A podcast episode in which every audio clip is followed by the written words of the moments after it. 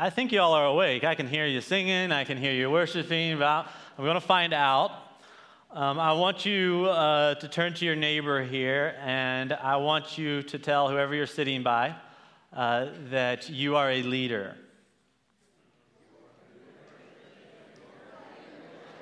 All right. All right. Okay. I'm just going to ask you, do you believe that, right? Do you believe that you're a leader? Some of you believe it. Some of you are natural leaders. You like leading, and so you see maybe the title of the message this morning, Christian Leadership, and you get excited about that. Some of you immediately kind of just think, well, this message isn't for me. I'm not a leader, right? If you're not like kind of a front person, if you don't like being in charge, maybe you put yourself in that category. But the truth is that everybody's a leader. I think some of you just kind of had the wrong definition of leadership. If you've ever taken our Next Steps classes, you'll know that I teach this. And I get this definition from a guy named Chris Hodges. Chris Hodges is a pastor of what has been one of the fastest growing churches, if not the fastest growing church in the United States, in Alabama. And he's a really good leader, and he does know something about leadership. And so he defines leadership in this way, and I think this is really helpful for us as a church. He defines it as this way. He says, leadership is influence. Leadership is influence. Nothing more, nothing less. It's about influencing others in a worthwhile cause. It's not dependent on titles or positions. It's dependent on people discovering their gifts and passions and then using them to make a difference in the lives of others. Leadership is influence. I want us to focus this morning primarily kind of on the first part of this definition that he gives us. If this is true, here's the deal. If leadership is influence, everyone leads someone. And so if that's the case, right, you are a leader. If you have friends, right, you are a leader. If you have family members that will look at you, talk to you, be around you, right? Yeah, so you get what I mean, right? You're a leader. If you have a job, you're a leader. If you have kids, you're a leader. If you go to church, right, you're a leader. You're a leader. Right? And this morning, I want to talk to you about being a specific type of leader. Because you're at church this morning, I have I'm making an assumption here that you're curious about what it is to be a Christian, or you are a Christian, and so I want to talk to you this morning about being a specific type of leader, and that is being a Christian leader. I'm not going to give you a whole lot of how-tos this morning. You can read Stephen Covey, Jim Collins, Patrick Lancioni, books, whoever you like to read them, and they'll give you some very helpful tips on how to lead. But I'm going to ask that you, if you're going to read those people, right, baptize what they have to say and what I'm about to tell you here. Filter it through this morning. Our text this morning, as we try to figure out what it means to be a Christian leader, is in Mark. It's in Mark 10, verses 35 through 45, and I'm going to read it, and this is in your notes as well. It'll be on the screen if you brought your Bibles this morning, or the Bibles in the pew. They're NS, the translation ESV. I'm going to read out of the NLT this morning. And so here we go, verses 35 through 45 in chapter 10 of Mark's Gospel. It says, Then James and John, the sons of Zebedee, came over and spoke to him, Jesus here, and they said, Teacher, we want you to do us a favor. What is your request, he asked. They replied, When you sit on your glorious throne, we want to sit in places of honor next to you, one on your right and the other on your left. But Jesus said to them, You don't know what you're asking. Are you able to drink from the bitter cup of suffering that I am to drink? Are you able to be baptized with the baptism of suffering that I am must be baptized with? Oh, yes, they replied. We are able. Then Jesus told them, You will indeed drink from my bitter cup and be baptized with my baptism of suffering. But I have no right to say who will sit on my right or my left. God has prepared those places for the ones he has chosen. So Jesus called them together and said, You know that the rulers in this world lord over their people, and officials flaunt their authority over those under them. But among you it'll be different. Whoever wants to be a leader of you among you must first be a servant, and whoever be first must be a slave of all or everyone else. For even the Son of Man came not to be served, but to serve and give his life a ransom for many."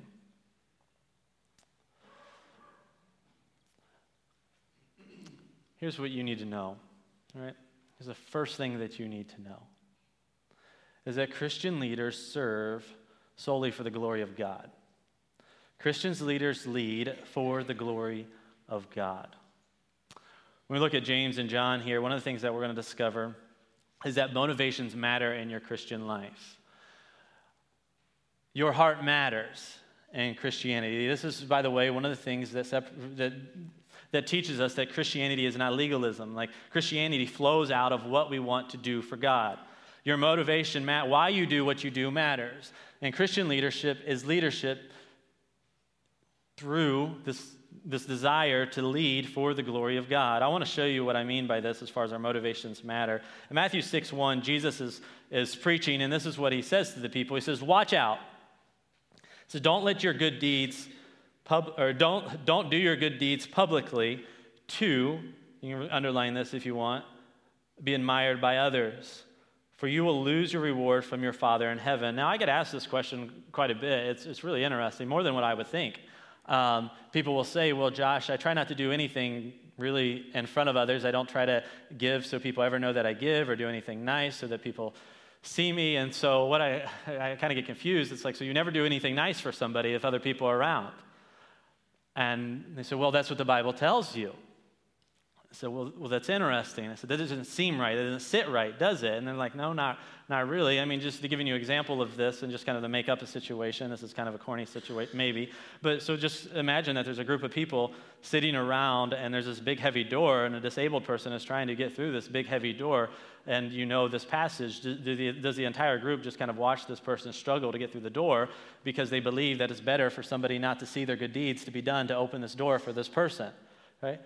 Of course not. That seems pretty silly, and it doesn't seem like the loving thing to do.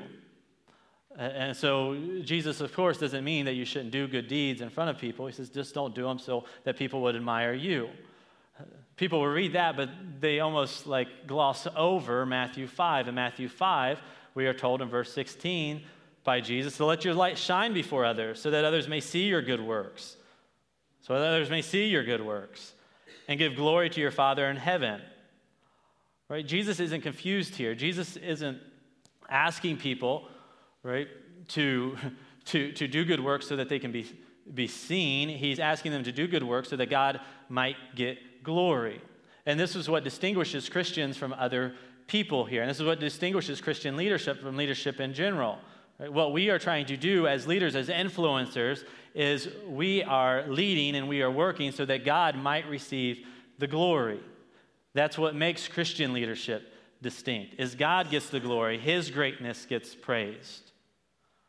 In verses 35 and 37, we see John here and James asking if they can sit to the right and left. John and James are brothers. They're asking if they can sit to the right and left of Jesus as Jesus is glorified. So what's interesting here is that they're not dethroning Jesus. They were giving Jesus the highest seat of honor. But what they're asking is if they can kind of be in second place. And what we're left to assume here is that they kind of know Jesus is going to get the honor and glory, but they're not really that concerned with that. What they're concerned with is their position and their glory. And they know that being close to Jesus in this point in time, and by the way, still these two believe that Jesus was going to set up some type of earthly kingdom. He would be crowned king, and they would kind of be his right and second right-hand men here, and so they would receive glory from the culture around them and from the people around them, and they were kind of maybe even using Jesus here. If we can be close to Jesus, if we can be his favorite, if we can be most useful to him, when he gets the position that he's going to get, we will get a position of honor and glory as well, and so we need to keep following him for this reason. Now, this is not hard to imagine what this looks like, and you've even been in relationships like this, maybe. Maybe you've been in a position of authority, and you've had people, you know what they are, like brown nosers. Right? So, you know, they want something from you. right? Being close to you elevates their status in society or in the workplace or wherever it may be. Or that might be you. You are friends with some people primarily because they elevate your status. You think that being around them is somehow going to get you more glory. It's going to make you more important. People are going to look at you and they're going to clap for you or praise for you. And right, you know when you do this because you name drop, right? You've done that before. And to be honest, a lot of us are probably guilty of that sort of thing because we love glory. We love glory. We love to be praised, and we need to be encouraged. We need to be praised. But we love it often more than we love God and more than we want to glorify God. If you're here this morning and you're a good leader, one of the things that you're going to struggle with is pride. Right? You just are. You're going to struggle with pride because people are going to praise you.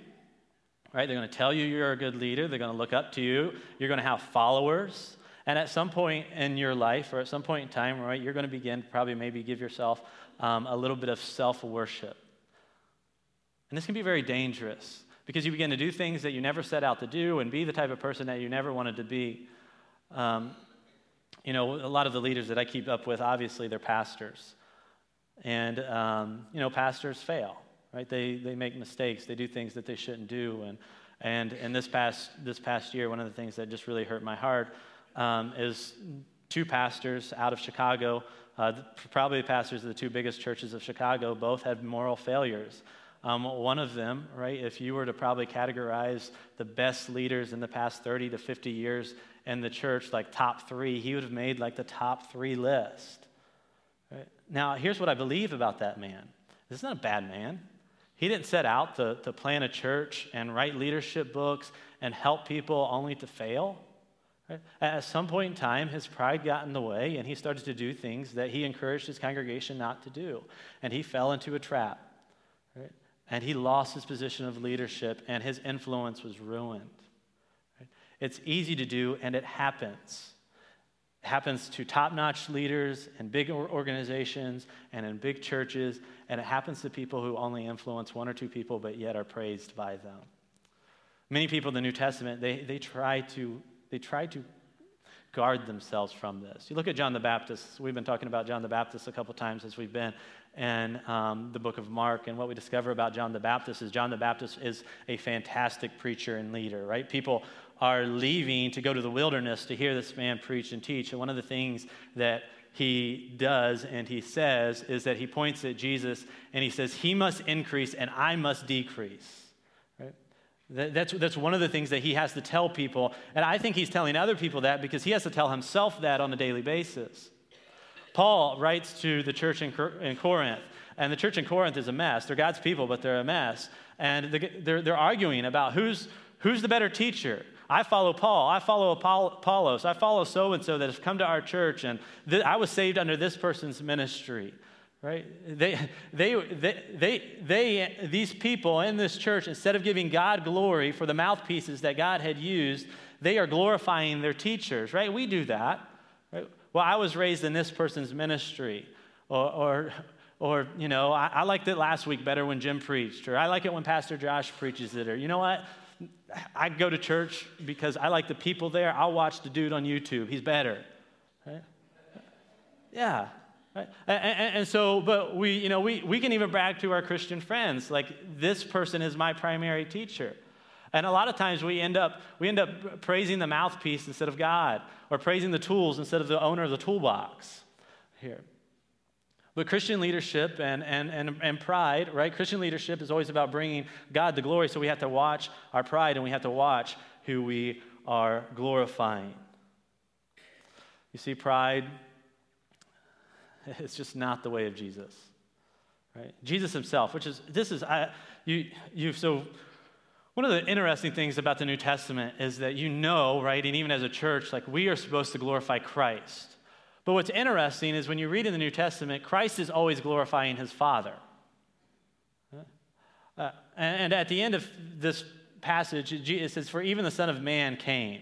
Like, even Jesus came and he submits himself to God here, and it shows that Jesus is a servant of his Father, and Jesus' ministry was about glorifying his Father. And when we look at Jesus and we look at his ministry, even his ministry was rooted not necessarily bringing himself glory, which he deserves and which he's going to get, but glorifying his Father.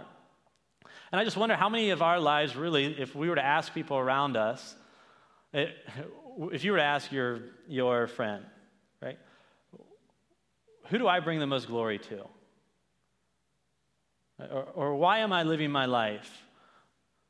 Or what do you think my motivations are? If you were to ask your family members that, or your children that, or people in the church even, what would they say about you? Right? What would they say? Christian leadership is always to glorify God. Christian leaders also will do and make sacrifices. Christian leaders will suffer and make sacrifices. Now, we don't like this. Right? We don't. We hate suffering in our culture. We just do anything we can to avoid suffering, right? Josh, I promise I'll help as long as I don't have to suffer or as long as I don't have to make a sacrifice, right? As long as it's not an inconvenience. I mean, we even have kind of jokes to make kind of light of this sort of thing in our culture. We call them first world problems, right? So I printed off some first world problems jokes here just to kind of think about, just to show, right? We don't like suffering. Here's one. My hand is too fat to shove into my Pringles container, so I'm forced to tilt it. I had too much food for lunch, and now I'm tired, right? I forgot to bring my phone with me when I went to the restroom, and I was bored the entire time. I can't hear the TV while I'm eating crunchy snacks. My minivan isn't nice as my friend's minivan, right? Guilty. We have tape now on one of our mirrors that I broke off. Pretty bad. Here's one. I always run out of shampoo and conditioner at different times. I don't. You don't need conditioner for your back hair. So good thing Emily's not here this morning. So JT's sick. But, so Jesus and them, he's interested. So these men, they say, hey, Jesus, can I sit on to your right and to your left? And Jesus asks them a question. And a question that Jesus asked these men, he goes, well, can you even bear the suffering that I'm going to bear, the cup that I'm going to bear? And when you're first reading through that, if you're a student of the Bible or theology, you're going, no, of course they can't. Like you're ready for Jesus kind of to lay the hammer down because they are not able to die for the sins of the world. That is the cup that Jesus is going to bear. He's going to suffer to bear the sins of the world. They are not going to be able to suffer for that same reason. It's just not going to happen. They're not able to. And so you're waiting for Jesus to say, no, you're not able to do this. But Jesus actually responds in a completely different way because they say yes. And he's like, yeah, you are. Jesus says, yeah, you can. And so that's weird. So in a specific way, like these men are not going to suffer the same way that Jesus suffers. But in a very general way, they are going to be expected as followers of Jesus to suffer and make sacrifices for him. And one of the things that I've always tried to do with all of you is just be upfront what it looks like following Jesus. Right? So following Jesus can be difficult. It can be hard. Right? Yes, Jesus, if you're an alcoholic, right, your life can get better following Jesus, right? He can turn your life around. Right? If you have an addiction, he can turn your life around. If you have some relationships that need to be fixed, he can turn your life around. But it doesn't mean that living for Jesus will always be easy. Jesus himself suffers. Jesus is on God's mission, and God's mission, right, requires the suffering of Jesus. Now, I get asked every once in a while to preach about heaven, and I really haven't preached about heaven a whole lot because I don't know a whole lot about heaven. Never been there, right? Gives you a little bit, right? There are books written on it, all those sorts of things. But there's not a ton of information about heaven. But one thing I do know about heaven is there'll be no more suffering. There'll be no more tears. There'll be no more crying. Jesus left that to come here. Just, if that's the only thing he did, right? That's really interesting to think about. That Jesus left heaven to come to earth. Like that alone, right? If all you know is perfection, if all you know is ease, if all you know is a painless existence, to come to a painful existence would be full of suffering. And Jesus then comes to the earth. He lives like you and I did, suffers like you and I did, but then goes to the cross. He dies for our sins. And what he tells these men in verse 40 is that through his suffering, he is going to be exalted. Jesus gets exalted because he suffers. He receives glory because his suffering. All his glory comes after his suffering. And I believe that so many of us as Christians are on a mission. We are on a mission to avoid suffering, right? If a relationship gets hard, we're out. Right? If a job gets hard, right? Or if people ask us to bend, our ethics, our values that Christ teaches us, we're either quiet or we'll just go along with it. If something requires money to fix, right, we'll go join a different group. Maybe just something simple, right? You should play with your children, but you're tired, right? So just retreat. You should pray with them, right? You're tired, so you just retreat. But here's the deal. Christian leadership will always cost you something.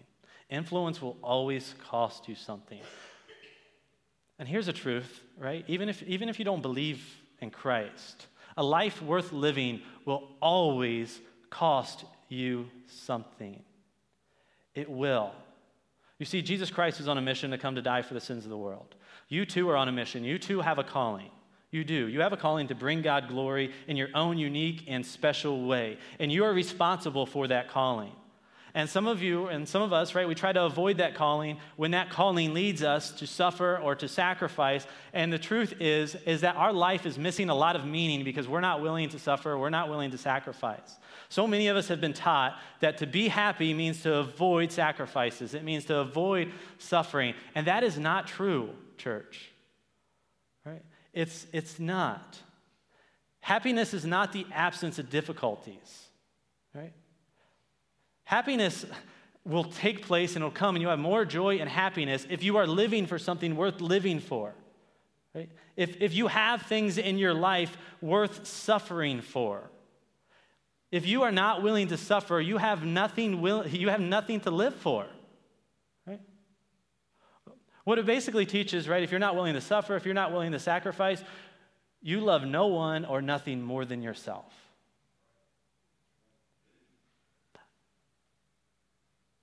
What's the first commandment? To love God and to love others.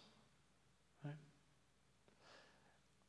Get this right after Jesus dies, which is really confusing for me because I think the American church is even confused about this, right? And a lot of books that are being published are confused about this. Right? They all talk about just how happy you'll be or how easy life will be kind of after becoming a Christian. Right? But it's not for any of these men who follow Jesus. Take James, for example. You can look this up. I'm not going to get into this, but go to Acts chapter 12, verse 2. James is killed by Herod for sharing Jesus with people. He loses his life premature because he decides to follow Jesus. John here, John is like, he's the love guy. He wrote the Gospel of John. He wrote 1st, 2nd, 3rd John, and he wrote Revelation. And what we discover in the book of Revelation is John is in prison on the island of Patmos there, and as far as we know, he never got off. He was either killed on that island or he died in prison, all for Jesus. What this teaches us here is that these guys love Christ, they love God so much that they were willing to give their lives for him. And here's what I believe about these men. These men weren't unhappy, right? These men weren't out without meaning. These men weren't without purpose. Yeah, life was hard, but they were willing to give everything. And you want to talk about glory, right? We're talking about them today. Right? We're talking about men who made sacrifices, who suffered.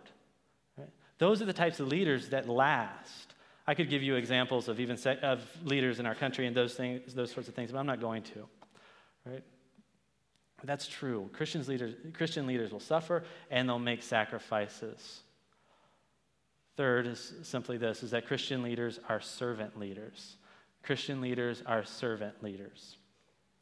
Christian leadership is for God and for the benefit of others. If you were here last week, Jim South kind of laid a little bit of the foundation for this. By the way, if you were here last week and you read the text last week and then you read this again, you'll realize that Jesus has to repeat himself. That they don't get this concept, and this is the concept that they don't get, right? If you're going to follow Christ, if you're going to have the influence that Christ wants you to have, you're going to have to serve. This is the part. Christ has to repeat himself, and there's not a lot of time. There's not a lot of distance in between this. And Jim said something beautiful last week, and Jim, I don't know if you came up with this, if you read it somewhere, but I'm going to give you credit for it, because Jesus, at the end of our teaching last week, he says, to be great, right, you have to be a servant. And then Jesus calls the child over to himself, and he says, to be great in the kingdom of God, you have to be like this child. And what Jim said last week is that Jesus gave us the example of children to teach us that to be important in the kingdom of God, you have to become the most unimportant person in the room. To be important in the kingdom of God, you have to become the most unimportant person in the room. That was good, Jim. You got credit for that, all right? So how do we do this, right? Because I don't know about you, but I like to be the important person in the room sometimes. Jesus... in verse 41, I think he would want us to do this. He'd want us to check our heart for unhealthy ambition. You see, this is not just the problem that John and James had. This is a problem that all the disciples have. What we're told, and then all of the other 10 at this point, they go, well, wait a second. Why would they get that position? Hold on. I mean, why would they care? Right? They're all following Jesus. They're all on the same. If Jesus wanted them to sit to the right and to the left, he had every right to do so. He's Lord, not them. He's their leader, right? Why? Because they're no better. They are no better than James and John. And some way these guys have to be thinking, like, if these men get elevated, if James and John get this position, it must lower us somewhere on the totem pole. Like, we must lose out somehow. And so they're not happy.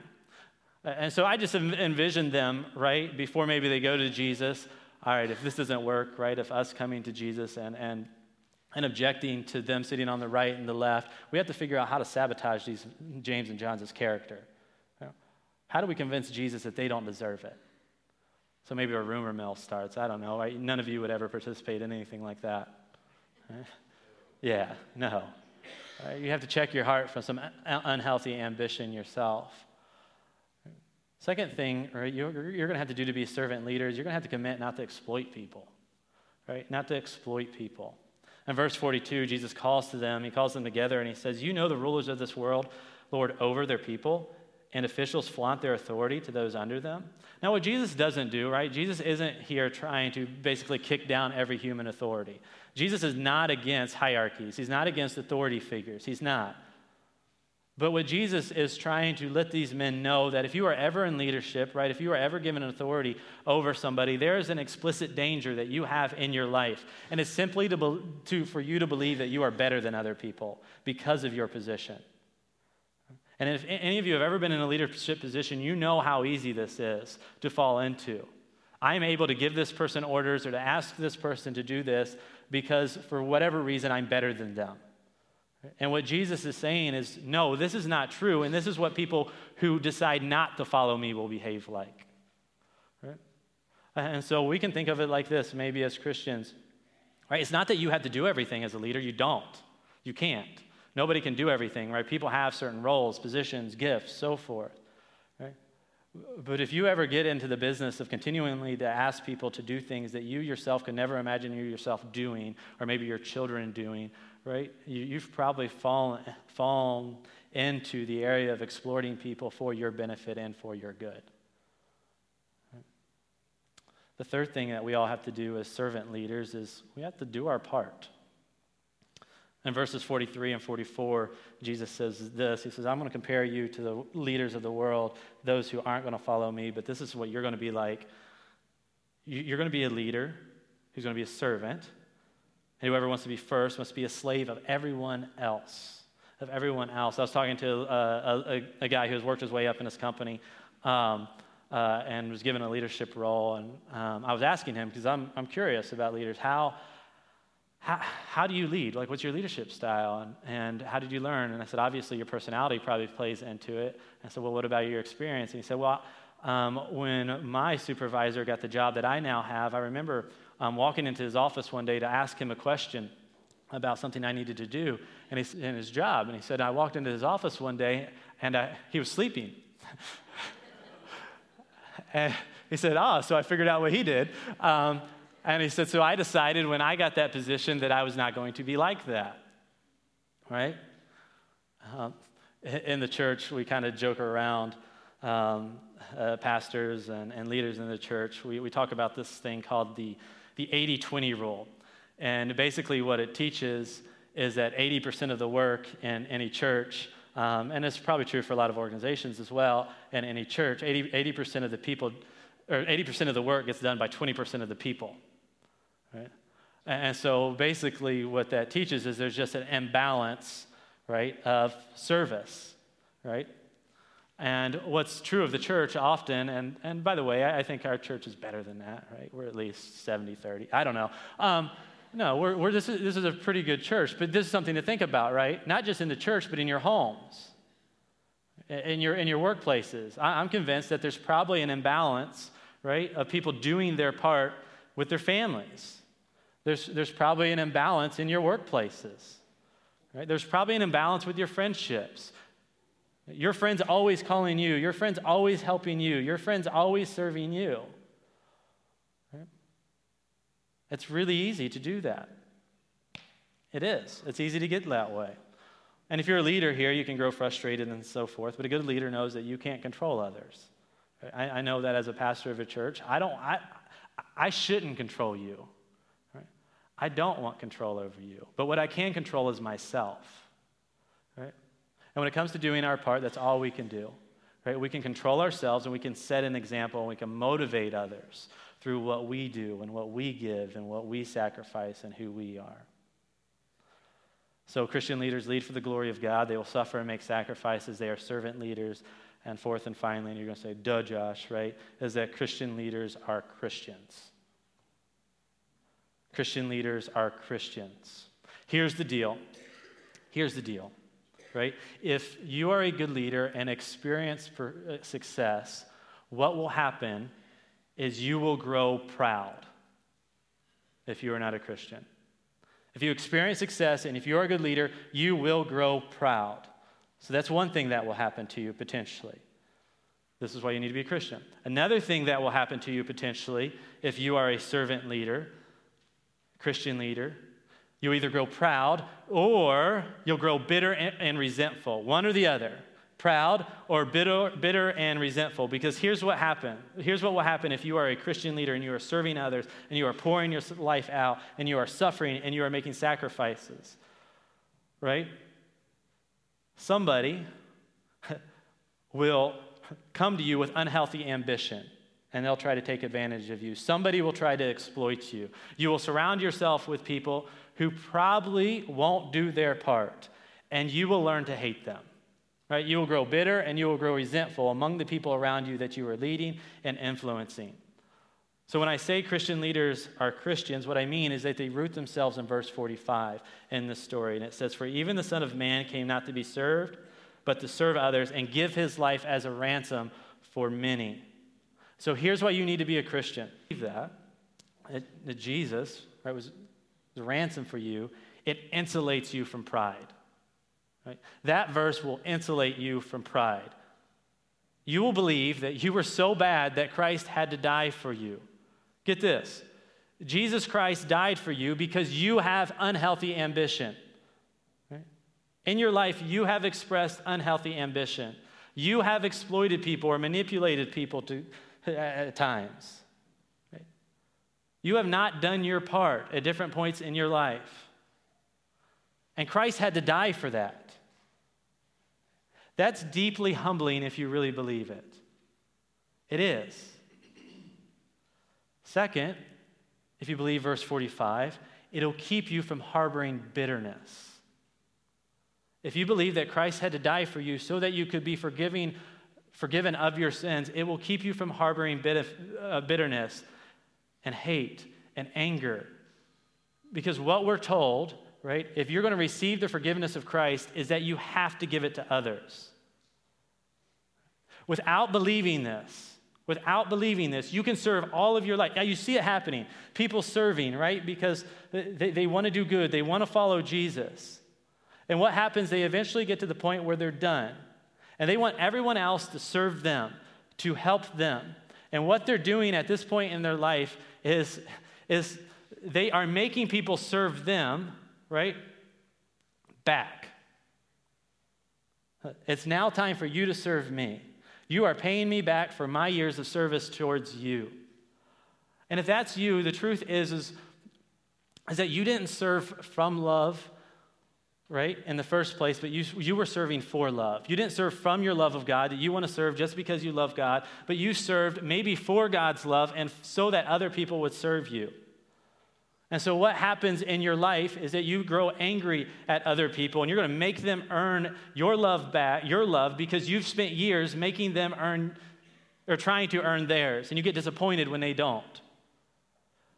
And this stops Christian leadership and influence, love, service in its tracks, and it happens all the time in the church. It happens all the time, and only because we forget the gospel, only because we serve not out of our love for God, not out of our love for people, but to get love from God, to get love from people, and we forget that we are served. We forget that we are loved. We forget that we serve and lead in the first place, not because we need love from God. Church, you already have that. And we don't serve or lead because we need glory. That all belongs to God anyways. Remember, we serve for the glory of God, from the love of God. And this is why, if you want to be this kind of leader that I described to you today, you've got to be a Christian. Let us pray. Father, this morning we come to you as somebody who has taught us how to be the leader through your Son, Jesus Christ.